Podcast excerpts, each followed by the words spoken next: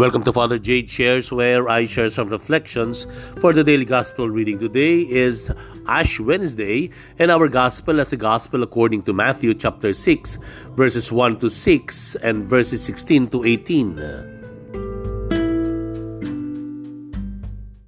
Noong panahong iyon, sinabi ni Jesus sa kanyang mga alagad, Pag-ingatan ninyo na huwag maging pakita tao lamang ang paggawa ninyo ng mabuti Kapag ganyan ang ginawa ninyo, wala kayong matatamong gantimpala buhat sa inyong amang nasa langit. Kaya nga, kapag naglilimos ka, huwag mo nang ipagmakaingay ito katulad ng ginagawa ng mga mapagpaimbabaw. Doon sa sinagoga at sa mga lansangan, ginagawa nila ito upang purihin sila ng mga tao. Sinasabi ko sa inyo, tinanggap na nila ang kanilang gantimpala.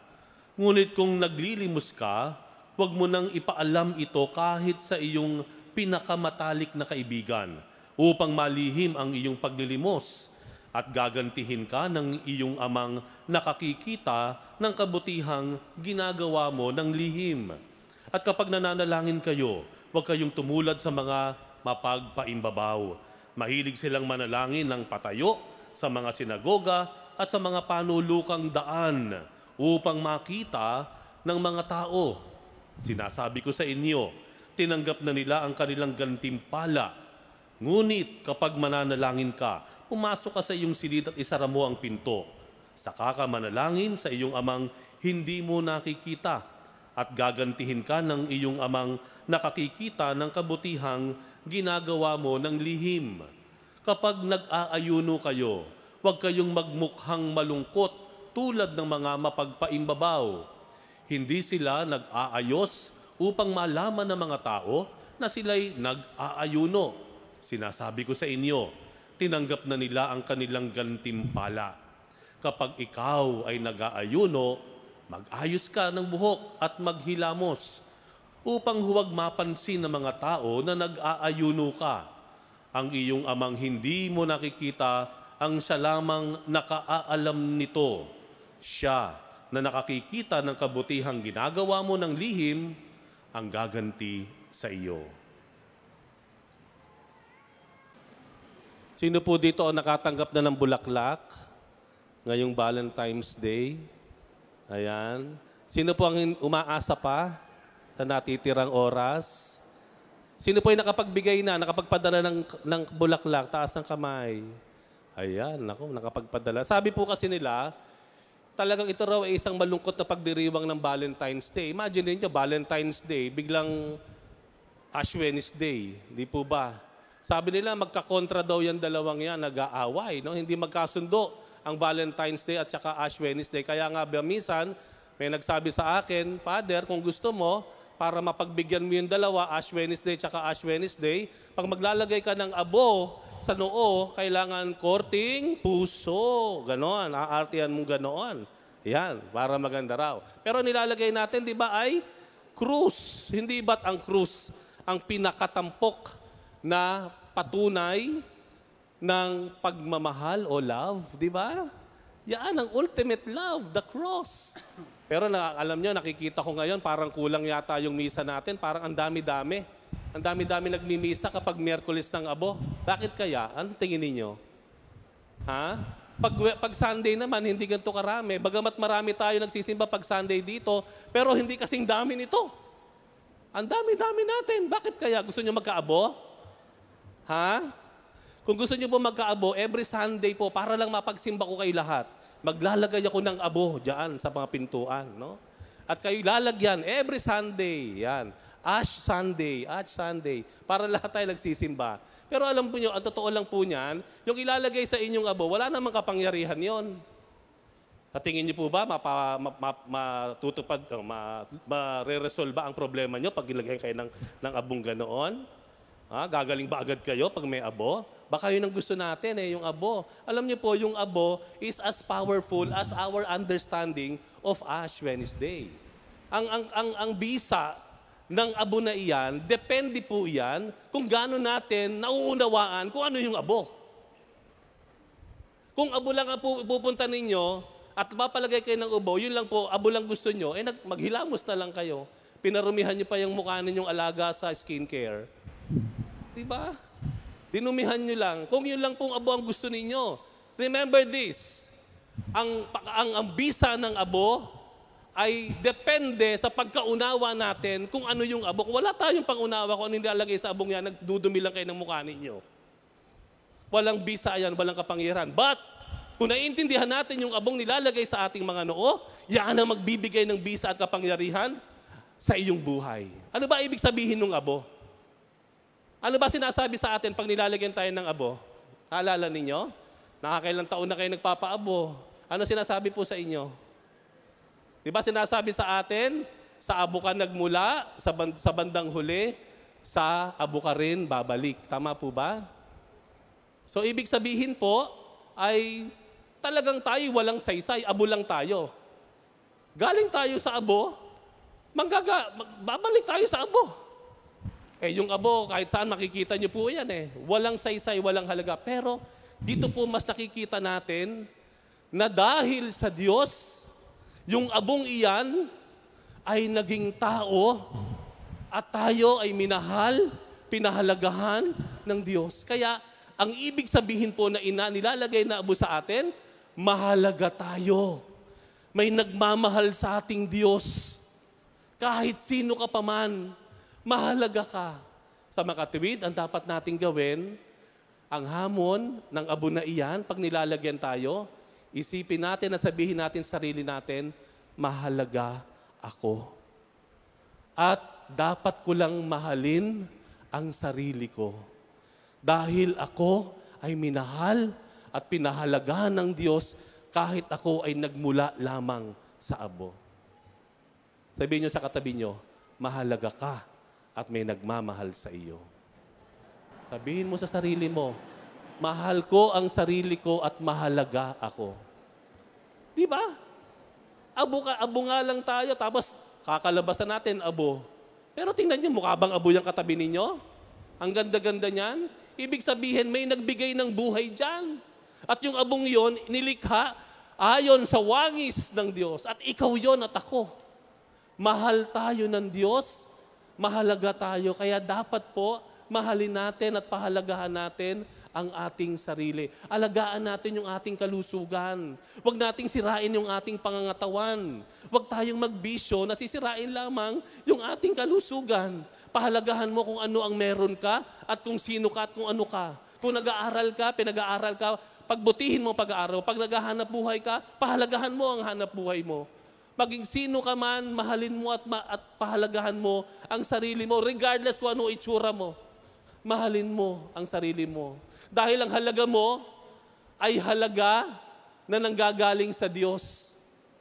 Di po ba? Mas mahalaga ka kaysa sa bahay na nasunog. Mas mahalaga ka ang buhay mo kaysa sa, sa negosyong iyong ikinalugi. Mas mahalaga kaysa sa jowa mo na iniwan ka. Tandaan mo yan!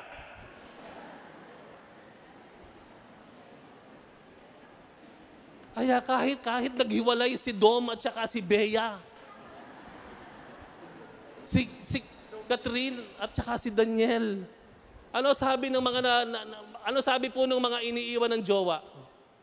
Ano sabi ng mga iniiwan at biktima ng cheating ng mga jowa? Kumaharap sila sa salamin at sinasabi nila, tapos na ang panluloko sa iyo. Simula na ito na mamahalin kita at pahalagahan kita. Di ba ganun yon? Pag kayo iniwan ng mga jowa, sino ba iniwan ng mga, iniwan ng mga jowa rito? Taas ng kamay. So ako lang, ganon? Wala nang umaamin? No? Sabihin mo, marap kayo sa salamin, sabihin mo, you don't deserve him. Hindi ko deserve ito. Yeah? It's now time to love myself as I deserve to be loved. It's now time to value myself. Kung hindi niya kaya kong pahalagahin, dapat kong pahalagahin ang sarili. Tandaan po ninyo, kung hindi niyo pinapahalagahan ang sarili niyo, huwag niyong asahan na yung jowa niyo papahalagahan kayo. Kung hindi niyo kayang mahalin ang sarili niyo, asahan mo, mamamaling, pamahalin ka ng jowa mo. At kung hindi mo kayang pahalagahan at mahalin ang sarili mo, huwag mong asahan na ikay magmahalaga, mag, magmahal at magpahalaga sa iba. Kung yung sarili mo nga hindi mo pa, mapahalagaan, mamahalin, Ma- ma- ma- mapapahalagahan ba? Mapamahal yung iba? Hindi po. It always starts with valuing ourselves, treating ourselves with our worth, our true worth. At ang true worth natin, tayo ay ginawa ng Diyos, binigyan ng buhay. Kaya kahit ano mangyari, kahit ano mawala sa atin, huwag kang magpapakamatay, iniwan ka ng jowa mo. Huwag mo sabing tapos na ang, ang mundo, iniwan ka ng asawa mo, ayoko nang mabuhay. Hindi po. You are worth more than your asawa. If I may tell you that. Dahil ang halaga mo ay halaga na sinusukat ng Diyos, hindi sinusukat ng asawa mo. Gusto mo ba pag nawala ka, magpapakamatay din yung asawa mo? Gusto mo ba yon? Ayaw mo rin ng ganon, di ba? So we don't think of that, of ending our lives. Tandaan ninyo, no one can measure our worth except God. Walang maka- makasusukat ng halaga natin kung hindi ang nagkaloob ng buhay natin.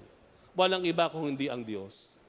Mawala man ang iyong, kung sino man ang mawala sa iyo, mawala ang negosyo mo, masunog ang bahay ninyo, iniwan ka na ng lahat, hindi ito sapat na dahilan para talikuran ng buhay at putulin ang buhay. Because you are worth than anything in this world. Because your worth is measured by God, not by anything, not by anyone else in this world. Amen? Mamaya, pag nagpalagay kayo, salamat sa Diyos, sabihin ninyo, Lord, salamat, mahalaga ako. Pag nagpalagay kayo, Lord, salamat po, minamahal ko na ang sarili ko dahil ikaw ang unang nagmahal sa akin. Amen? Pangalawa na bagay na dapat po nating isipin. Ano nasabi doon sa ano? Ang sabi doon sa pag, paglalagay ng abo, maliban doon sa mula sa abo nang galing ka sa abo, ikaw ay babalik. Sinasabi din natin namin, paglalagay dito, magbagong buhay ka at sa mabuting balita, sumampalataya. Magbagong buhay ka at sa mabuting balita, sumampalataya. Ano ibig sabihin nun? Ibig sabihin nun, ito ay hamon sa atin para magkawang gawa. Tayo ay magkawang gawa. Na, na pagkatapos nating pahalagahan at mahalin ang ating sarili, then, we are in the best position to love and value others. Kawang gawa. Tumulong, magbigay, magbahagi sa iba. Pag, pag ah, mal- magmalasakit sa iba. Paglingkuran ng iba. Kawang gawa. Yun ang hamon sa atin. Ha? Pahalagahan natin yung iba. At kapag nagpahalaga tayo sa iba dahil nagmamahal tayo sa sarili, then you will say, ang aking pagmamahal sa iba ay totoo. Dahil nang galing ito sa sarili kong karanasan ng pagmamahal at pagpapalaga sa aking sarili. Kaya nga po ba, ngayong Lenten season, tayo inaanyayahan ng simbahan, no? Na may mga programang nilagay simbahan, kunyari fast to feed. Yung pag-aayuno natin, yung hindi mo iginasta na dapat ay kakainin, pangkain mo, itinaboy mo, ito ay may programang simbahan na fast to feed. Yung naipon na iyon, ibibigay natin sa programang iyon para magpakain. Fast, fasting to feed, magpakain ng ano? Ng mga bata. Na sa ating pagsasama-samang pag, ah, pag, pag, sa- pag, ah, pag-ipon, makapagpakain tayo at least 15 pesos a day for every child. If I'm not mistaken, more than 10,000 children ang papakainin itong programang itong Fast to Feed. Just to give 15 pesos a day, sabi nga doon sa programa. Pero ang sinasabi ko po sa inyo, paanyaya ko sa inyo, kung kayo ay mag-aayuno, magfa-fasting, no? itong buong kwaresma, yung dapat nagagastos sa inyo, kahit, kahit 5 piso lang yan, 10 piso, itabi ninyo. Sa bandang huli ng kwaresma, ay ating ititipunin iyon. Actually, may mga envelope yatang naka-ready dyan. Merong fast to feed. Pero ipunin niyo po kung sakaling wala kayong uh, envelope dyan. At the end of our Lenten journey, we will ask you na ibigay yung inyong naipon. Fast to feed. Kawang gawa. No? Yun ang magwawala sa atin. Yan ang best way of celebrating Ash Wednesday and Valentine's Day together. Kaya mamaya, pag nagpag, nagpa, nagpa-abo kayo, sabihin nyo, Lord, bigyan mo po ako ng pusong magbibigay, magkakawang gawa sa aking kapwa. No? Tandaan po natin, ang pinagsamang Kwares, uh, Ash Wednesday at Valentine's Day. Ang sinasabi po niyan, bago ako maging abo, matuto nawa akong magmahal. Bago ako maging abo, magawa kong magmahal sa buhay na ito.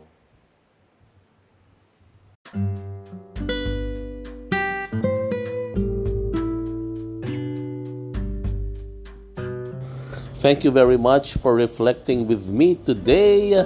Till next episode, bye for now and God bless you.